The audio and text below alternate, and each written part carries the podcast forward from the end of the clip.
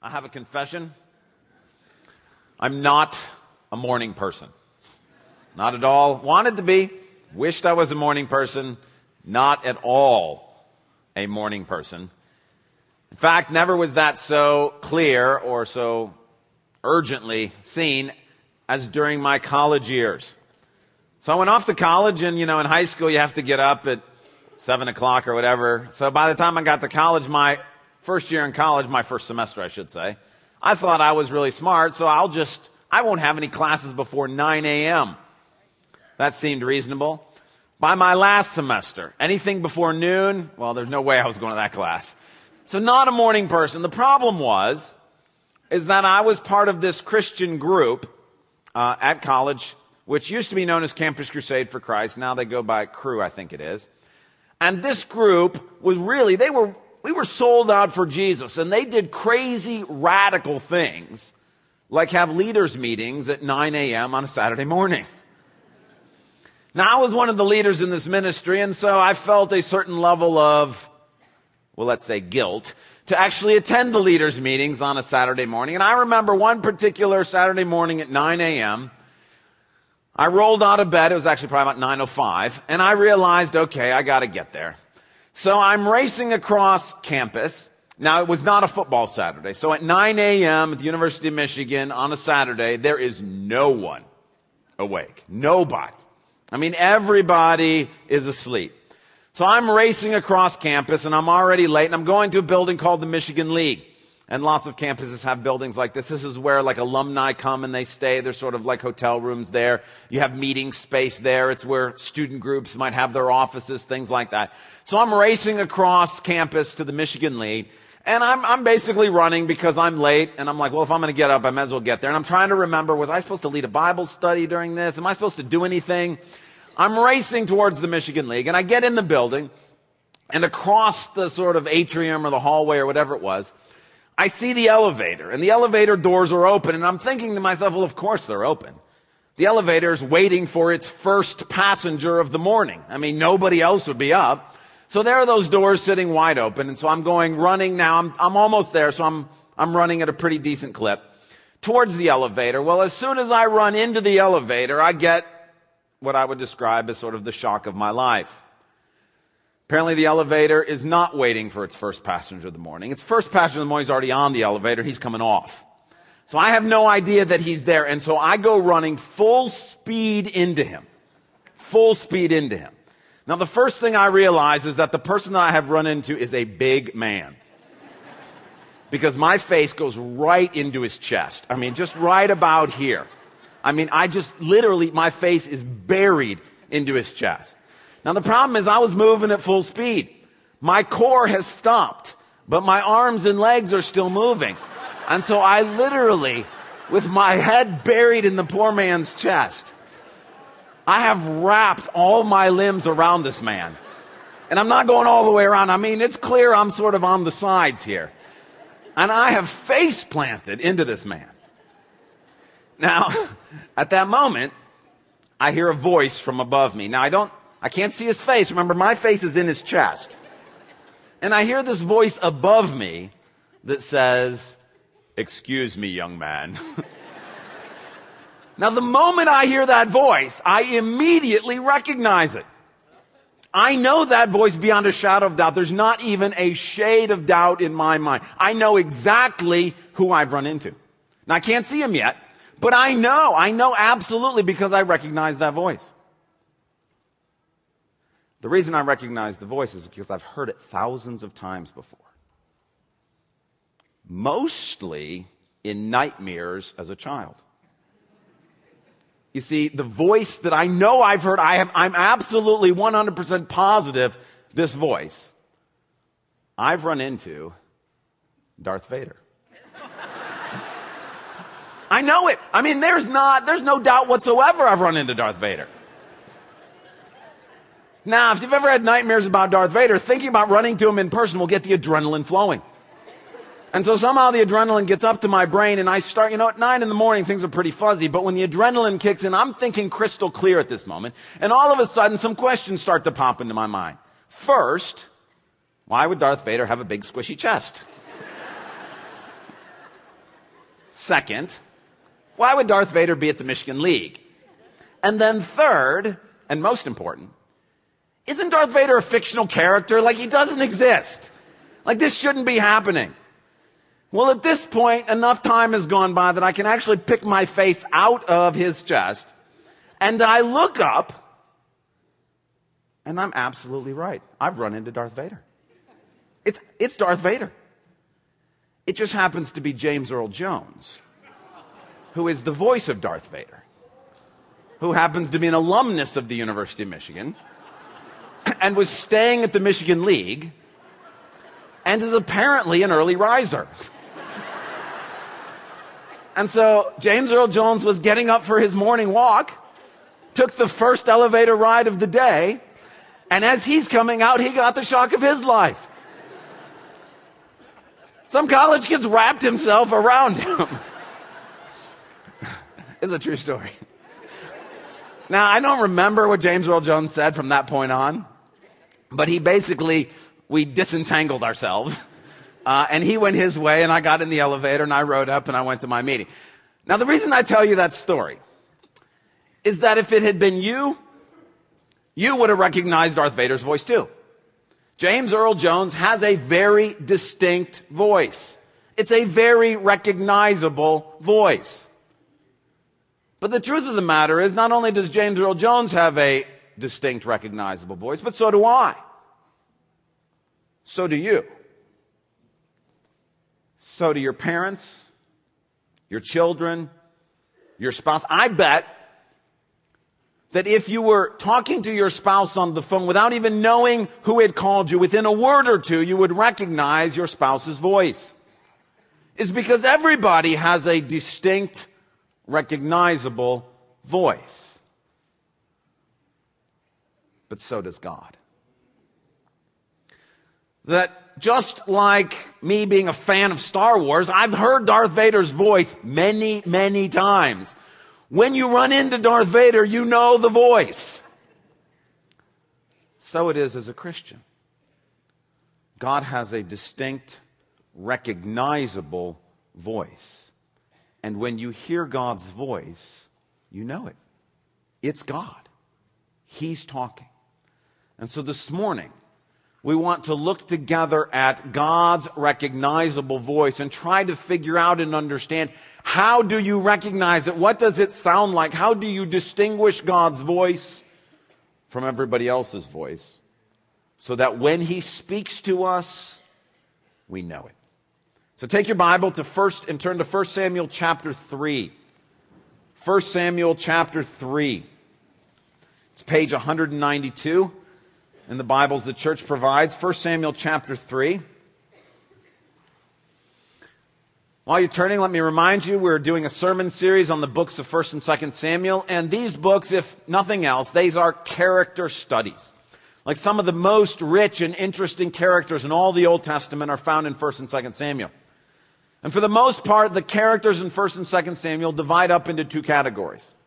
On one hand, you have a group of people who are outwardly religious only. They go through the motions. They do all the seemingly right stuff, but they're doing it for all the wrong reasons. Their heart is not in it. On the other hand, there is a cast of characters in 1st and 2nd Samuel who have undivided heart towards God. They are fully devoted towards Him. They are sold out for the Lord. We saw the contrast between these two types of characters in the first sermon when we looked at Eli and Hannah. Eli, even though he was a priest, was only going through the outward motions, and we know that because he played around at prayer. Hannah, although she had no official religious role, had an undivided heart for God. And we recognize that because she was serious about prayer. Serious to engage with God in real prayer. Last week we saw why she was engaging with God in real prayer because he's the one who controls everything. He's the one who can change things. And the reason why the group that is simply outwardly religious is not serious about prayer is because they're not engaging with the God who controls and does everything. Well, Hannah, on the other hand, realizes that if God is in the control of all things, then the very best thing that she can do, the only thing that she can really do, is engage with God. Well, this morning we continue with those sort of thoughts and ideas, but this time the differentiation between those who are outwardly religious only and those who are serious about God and devoted to Him, the difference here is not about their talking to God, but in our listening to God. That that's another dif- uh, differentiating characteristic of those who have an undivided heart towards God is that they listen to what He's saying. Now, just like with prayer, 1 Samuel presents two contrasting people. Now, unfortunately, the problem with 1st and 2nd Samuel is it's got too much material to be able to cover everything on a Sunday morning. So while we're in 1 Samuel 3, we're going to have to skip 1 Samuel 2, but I want to encourage you. Go back and read 1 Samuel 2 sometime this week, and you're going to see the negative side of not listening to God. We're going to look at Samuel who does listen to God, who recognizes God's voice. That's the positive side. That's the person who is sold out for the Lord, who has an undivided heart for God. But he is contrasted with two people who don't listen to God. 1 Samuel 2 is about Eli's sons who don't listen to God. 1 Samuel 3 is about Hannah's son who does listen to God. This morning, we only have time to focus on the positive example. But I'll at least leave you with this. The fact that Eli, who plays around at prayer, has children who don't listen to God, and the fact that Hannah, who's serious about prayer, and has a son who listens to God, that's not an accident. Eli's sons go with Eli. Hannah's son goes with Hannah. And we're going to look at the story of Hannah's son and learn from him how you and I can recognize God's voice when he speaks to us. I'm going to read chapter 3. The boy Samuel ministered before the Lord under Eli. In those days, the word of the Lord was rare. There were not many visions. One night, Eli, whose eyes were becoming so weak that he could barely sleep, was lying down in his usual place. The lamp of God had not yet gone out, and Samuel was lying down in the temple of the Lord, where the ark of God was. Then the Lord called Samuel. Samuel answered, Here I am. And he ran to Eli and said, Here I am, you called me. But Eli said, I did not call. Go back and lie down. So he went and lay down. Again the Lord called, Samuel. And Samuel got up and went to Eli and said, Here I am, you called me. My son, Eli said, I did not call. Go back and lie down. Now Samuel did not yet know the Lord. The word of the Lord had not yet been revealed to him. The Lord called Samuel a third time, and Samuel got up and went to Eli and said, Here I am, you called me. Then Eli realized that the Lord was calling the boy. So Eli told Samuel, Go and lie down, and if he calls you, say, Speak, Lord, for your servant is listening. So Samuel went and lay down in his place. The Lord came and stood there, calling as at other times, Samuel, Samuel. Then Samuel said, Speak, for your servant is listening. And the Lord said to Samuel, See, I'm about to do something in Israel that will make the ears of everyone who hears it of it tingle.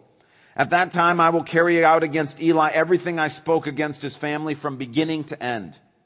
For I told him that I would judge his family forever because of the sin he knew about. His sons made themselves contemptible and he failed to restrain them. Therefore I swore to the house of Eli. The guilt of Eli's house will never be atoned for by sacrifice or offering. Samuel lay down until morning and then opened the doors of the house of the Lord. He was afraid to tell Eli the vision. But Eli called him and said, Samuel, my son. Samuel answered, Here I am. What was it he said to you? Eli asked. Do not hide it from me. May God deal with you, be it ever so severely, if you hide from me anything he told you. So Samuel told him everything, hiding nothing from him. Then Eli said, He is the Lord. Let him do what is good in his eyes. The Lord was with Samuel as he grew up, and he let none of his words fall to the ground. And all Israel from Dan to Beersheba recognized that Samuel was attested as a prophet of the Lord. The Lord continued to appear at Shiloh, and there he revealed himself to Samuel through his word. And Samuel's word came to all Israel. In this story, there are some distinguishing characteristics of God's voice. In this moment, Samuel is beginning to learn to recognize God's voice, and I think we too can learn about recognizing God's distinguishable voice from this passage. The first characteristic about God's voice is that I don't think he's using his audible voice here. I don't think God is using his audible voice here. The Lord does have an audible voice. The Lord's audible voice is distinct. It's recognizable. When God uses his audible voice, people know he's using his audible voice and they know it's God. Now the reason why I don't think he's using his audible voice here is because this is a rather rare occurrence for God to speak audibly. So rare, in fact, the scriptures usually acknowledge it by saying he spoke audibly as opposed to simply saying he spoke. It happens on Mount Sinai when the giving of the Ten Commandments. It happens at Jesus' baptism. And in both places, the text tells us God spoke audibly. I don't think that's what's happening here. Rather, I think that God is speaking internally to Samuel. That that's God's more normal way of speaking. That when we talk about recognizing God's voice, we're not thinking about recognizing an audible voice. We're thinking about recognizing a voice within our soul, in our mind, in our heart. A perfect example of how this works is a little later in the book of 1 Samuel. 1 Samuel chapter 16. There, Samuel goes to Jesse's house and God tells him to go to Jesse's house and he says, I'm going to tell you what son to pick as king.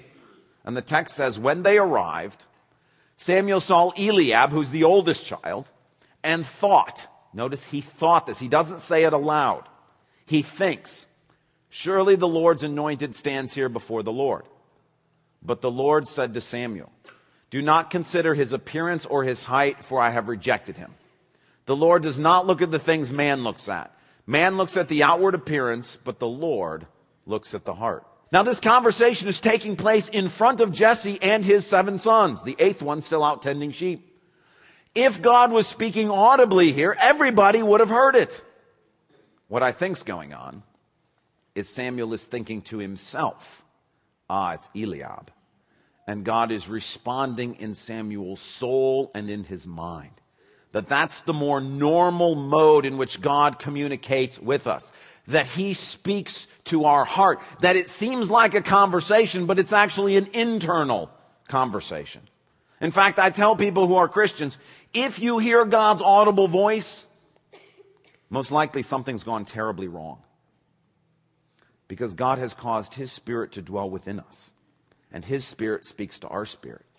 And if His Spirit has to leave our body and come and speak back in through our ear, Something's the matter in our fellowship with Him. Now, it is true that non Christians will often hear God's audible voice. And that's because the Spirit does not yet dwell within them. So that's why when you get reports about people who have a, a, vision of the risen Christ and they hear an audible voice, or people hear God's audible voice speaking to them, calling to them salvation, that's not unusual. But for a believer, it may feel as if it was an audible voice because it's so strong. But God's more normal way of interacting with us is His Spirit speaking to our spirit.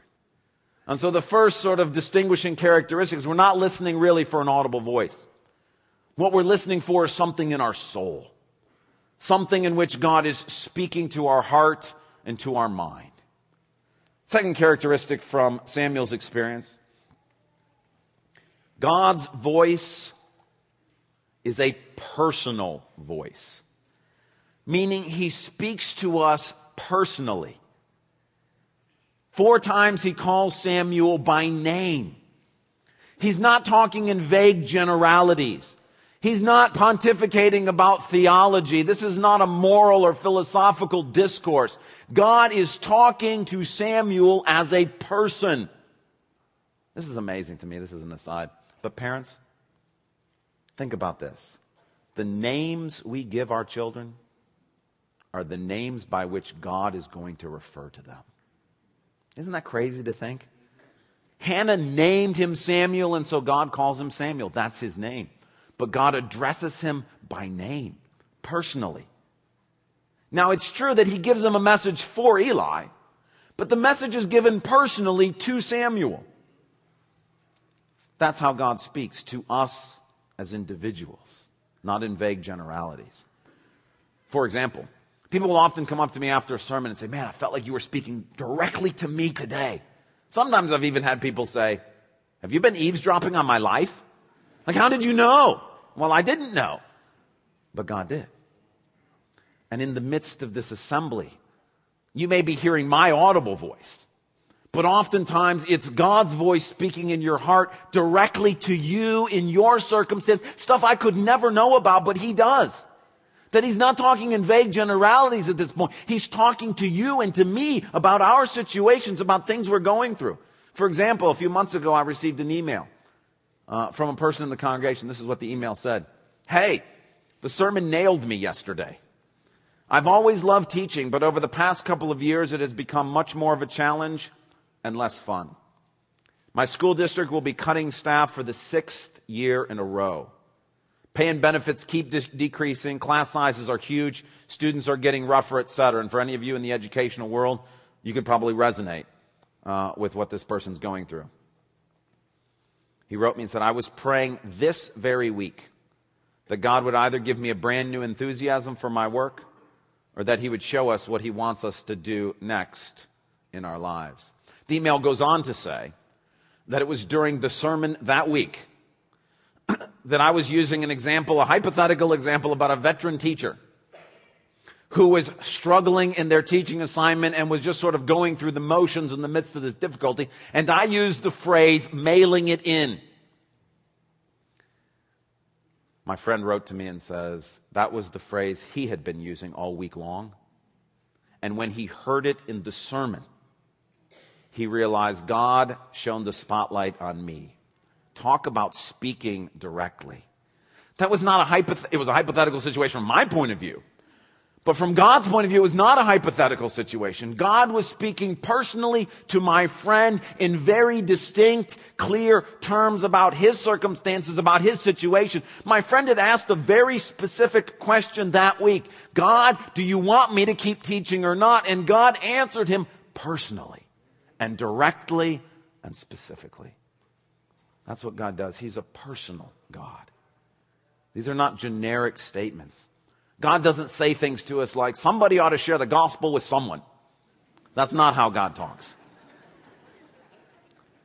When you feel in your soul that you need to get, get out of your house and go over to your neighbor's house right now and sit down and begin to tell them about the good news of Jesus, that's God speaking to you personally about your neighbor and about how best for you to approach that situation. God speaks personally to us. Isn't that great? Third characteristic. Not only does God usually speak internally and personally, he speaks repeatedly. Notice that he calls Samuel four times. Four times. Not three. After the third time, he goes to Eli, and Eli says, Go back and listen again. And it's the fourth time that Samuel recognizes his voice. And the point is, we sometimes think that we got to twist God's arm to get him to talk to us.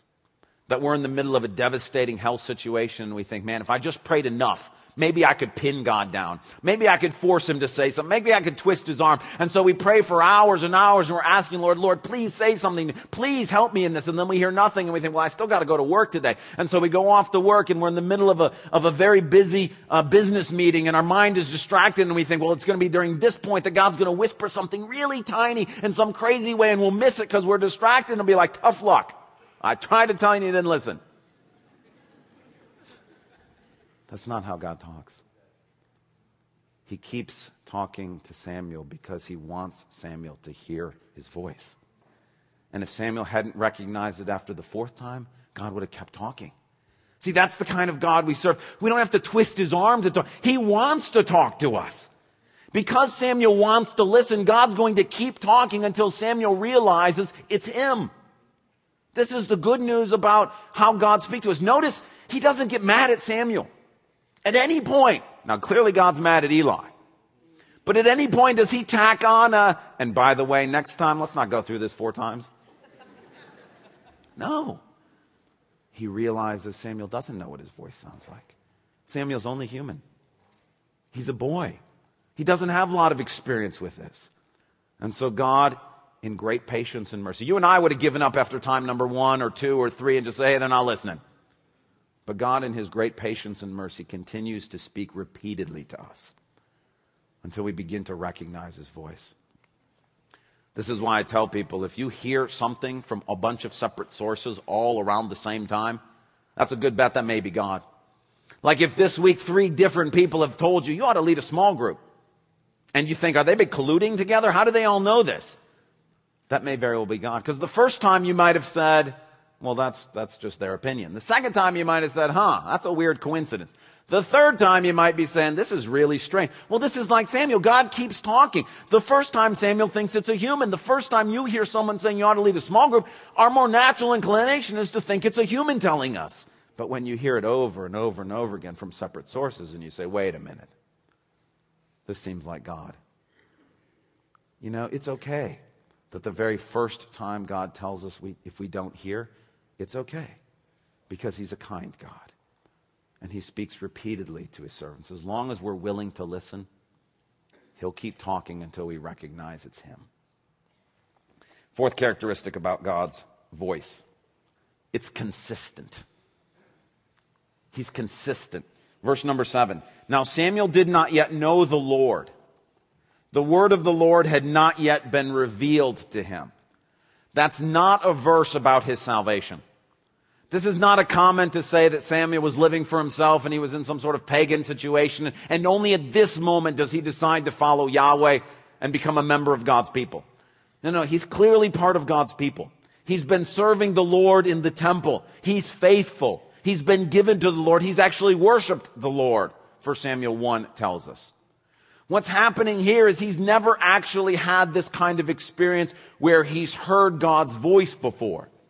Many of us have been in the same situation. I got saved when I was four years old. At that moment, God was calling me by name into salvation. Nobody gets in unless God calls you by name. But at four years old, who really remembers exactly how that works and what that sounded like? But when I was 17 years old, I had this kind of situation where God was speaking directly to my soul, and I finally woke up and realized wait a minute, this is not a human talking, this is God. And he was speaking to me through his word. John chapter 1 verse 12. In that verse, God spoke to my soul and I realized at that moment, it's God. And he's talking to me. That's what I mean when I say that he's consistent. You see, Samuel didn't know the Lord because he didn't have the word of the Lord. It had never been revealed to him. But you and I have a very, very distinct advantage over Samuel. We have the word of the Lord. It's right here. We can recognize God's voice because He's already spoken to us and is speaking to us in His Word. And God is consistent, meaning He says the same things to us in our spirit as He says in His written Word. You see, this is God speaking to us now. It's not God having something to say 2,000 years ago. This is God talking us to, to us now. When we open His Word and read it, God is talking. You ever hear some, sometimes people say God is silent? I know what they mean when they say that, and I get the point, and that point is fine. But it's not true. God is never silent. He's always talking. Now, He may not be saying the thing we want Him to say. He may be talking about something we're not wanting to talk about right now. But anytime you and I open His Word, His voice is being heard. Always. 100% of the time. If you want to hear from the Lord, open it up and start reading. He's talking. When I read 1 Samuel 3, that was God's voice speaking to us. And the point is, if He's currently speaking through His Word, he can't be contradicting it by saying something else in our hearts. Which means that the voice you hear in your soul will never, ever, ever contradict what God is saying in His Word. Because He's one God with one voice. He can't be saying two different things at the same time. So if you hear a voice in your soul bringing up a sin that you had previously confessed and accusing you of still being guilty of that, I promise you that's not God's voice. Because he can't at one time be saying in your soul, you are condemned, and at the same time be saying in his word, there is no condemnation. You can't say both things at the same time. He can't in your soul be saying, I remember those sins and at the same time saying, I have forgiven them and remember them no more. Likewise, if you hear a voice in your soul telling you that what's coming in the future is going to be too much for you, you can't handle it. I promise you, that is not God's voice. Because God can't both be telling you at one time that you can't handle it, and at the same time saying you can do all things through Christ who gives you strength. That don't be afraid, I am with you. That instead, that voice that you hear in your heart that's telling you, come to me in prayer, the voice that you hear that's speaking words of peace and of joy, that's encouraging you to share the gospel, that's telling you to write that note of encouragement, the voice that you hear that's telling you these things that you already know from his word, that's God's voice. And if you want to learn how to distinguish God's voice, the more time you spend with this, the more you'll recognize his voice. The reason I knew what Darth Vader's voice sounded like, I had watched the Star Wars movies a lot. The reason why we know what God's voice sounds like is because we listen to it on a regular basis. And when you do, you're going to hear his voice talking to you, and it will always be consistent. Last point God's voice is not only internal and personal and repeated and consistent, his voice also says things that are unexpected and faith stretching. One of the distinguishing characteristics of God's voice is that He often tells us things we would not have ever come up with on our own. And He often asks us to do things that we never would have thought possible. Look in verse number 11. The Lord said to Samuel, See, I am about to do something in Israel that will make the ears of everyone who hears of it tingle. That's a good phrase, isn't it? That what God is about to tell Samuel is so unexpected that when he passes this news on, everybody's going to be buzzing about it because nobody's heard anything like this before. That's what God usually does. He often tells us things that we wouldn't be able to tell ourselves, we wouldn't be able to think of on our own. They're unexpected things because he's God and his plans are so far above our plans. And what he's doing in this world, we can't even begin to fathom. And when he begins to speak to us about it, we say to ourselves, wow, I never would have dreamed that up. It also tends to be something that is faith stretching. You know, think about what God first tells Samuel. The first thing he tells Samuel is not, hey, you're going to be a great prophet, you got a good future ahead of you, make sure you study hard at college and do good things. The first thing he tells Samuel, who's probably a 12 year old boy, is, I got a message of judgment for your mentor. You, as a 12 year old, I want you to deliver a message to the reigning priest in the land. I want you to tell him that his days are numbered and it's not going to go well. No happy, no happy news. No positive to sort of offset the negative. Wouldn't you be petrified to go share that news with Eli? That's one of the ways we recognize God's voice. He's often calling us to do something more than we can do in our own strength. This is why, if you're graduating from high school this year and you hear some voice in your soul beginning to encourage you to defy normal expectations and take a year off between high school and college and go serve the Lord with some sort of mission or do something sold out for Christ, that may very well be God's voice. Because it's unexpected. It's not what society, maybe not even what your parents, not even what, maybe not even what you would have thought you should have done. And it may scare you to death. That's a very good sign that this might be God's voice. If you hear God's voice in your soul encouraging you to share your testimony about what God's been doing in your life here in front of 4,000 people and you're saying, uh uh, I know that's not God. I'm sorry, but it very, very well may be. Because God usually calls us to do things that we are afraid to do and can't do in our own strength. Things that we may never have dreamed of ever doing. Suddenly, the voice of the Lord is resonating in our hearts, telling us this is what we're supposed to do. And maybe you hear a voice in your soul this morning as we read 1 Samuel 3. And you feel a voice saying you need to sit down with your mentor, or a parent, or a pastor, or a child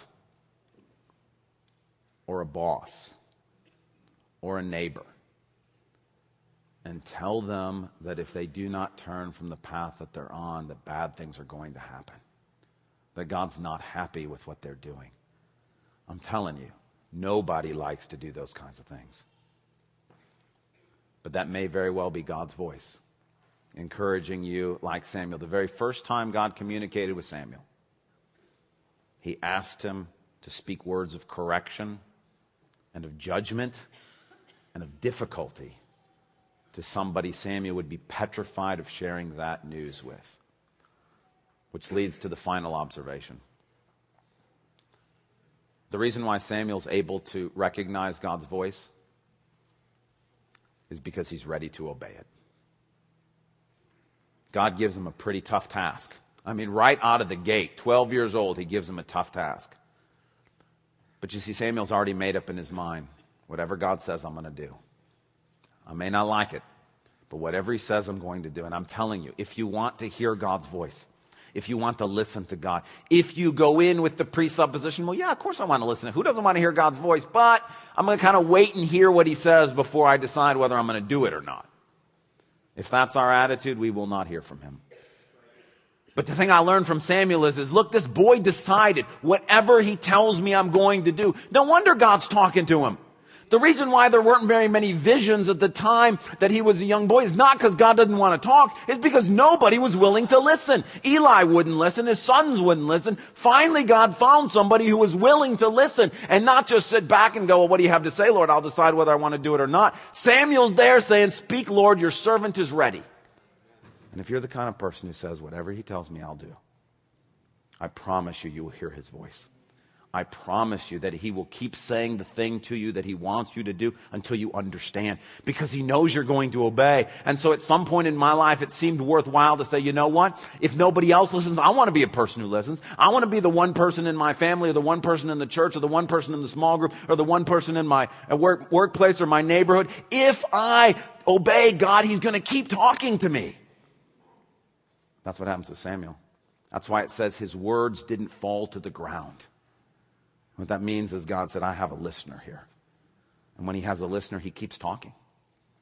And everything Samuel did from that point on, that's why his word went throughout the land. And the observation is, is that if we're going to truly recognize and hear God's voice, we have to be willing to do whatever it is he tells us to do. When we're in that position, and we say, Speak, Lord, your servant is listening, I promise you, God will respond. And don't worry, you're not going to miss it. If the first time it comes you don't recognize it, I tell you, it will come again. It will come again. Now, this morning we have the opportunity to celebrate communion. You may initially think, well, what does communion have to do with listening to God's voice?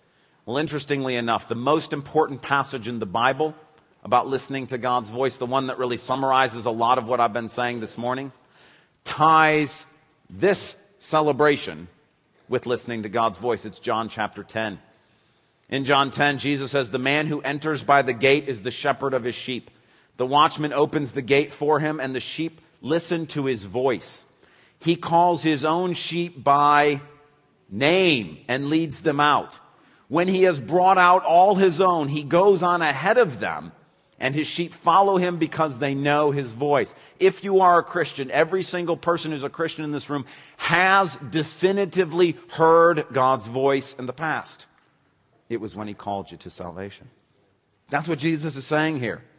That in the passage that the Good Shepherd talks about laying down his life for the sheep, that he talks about our salvation moment when Christ gave his life for us and called us to salvation, the thing that we celebrate with communion Jesus is saying, the same voice I use to call you to salvation is the same voice I'm using to lead you on after salvation. That what Jesus wants to do is not just die for us, He wants to lead us into the blessings of eternal life.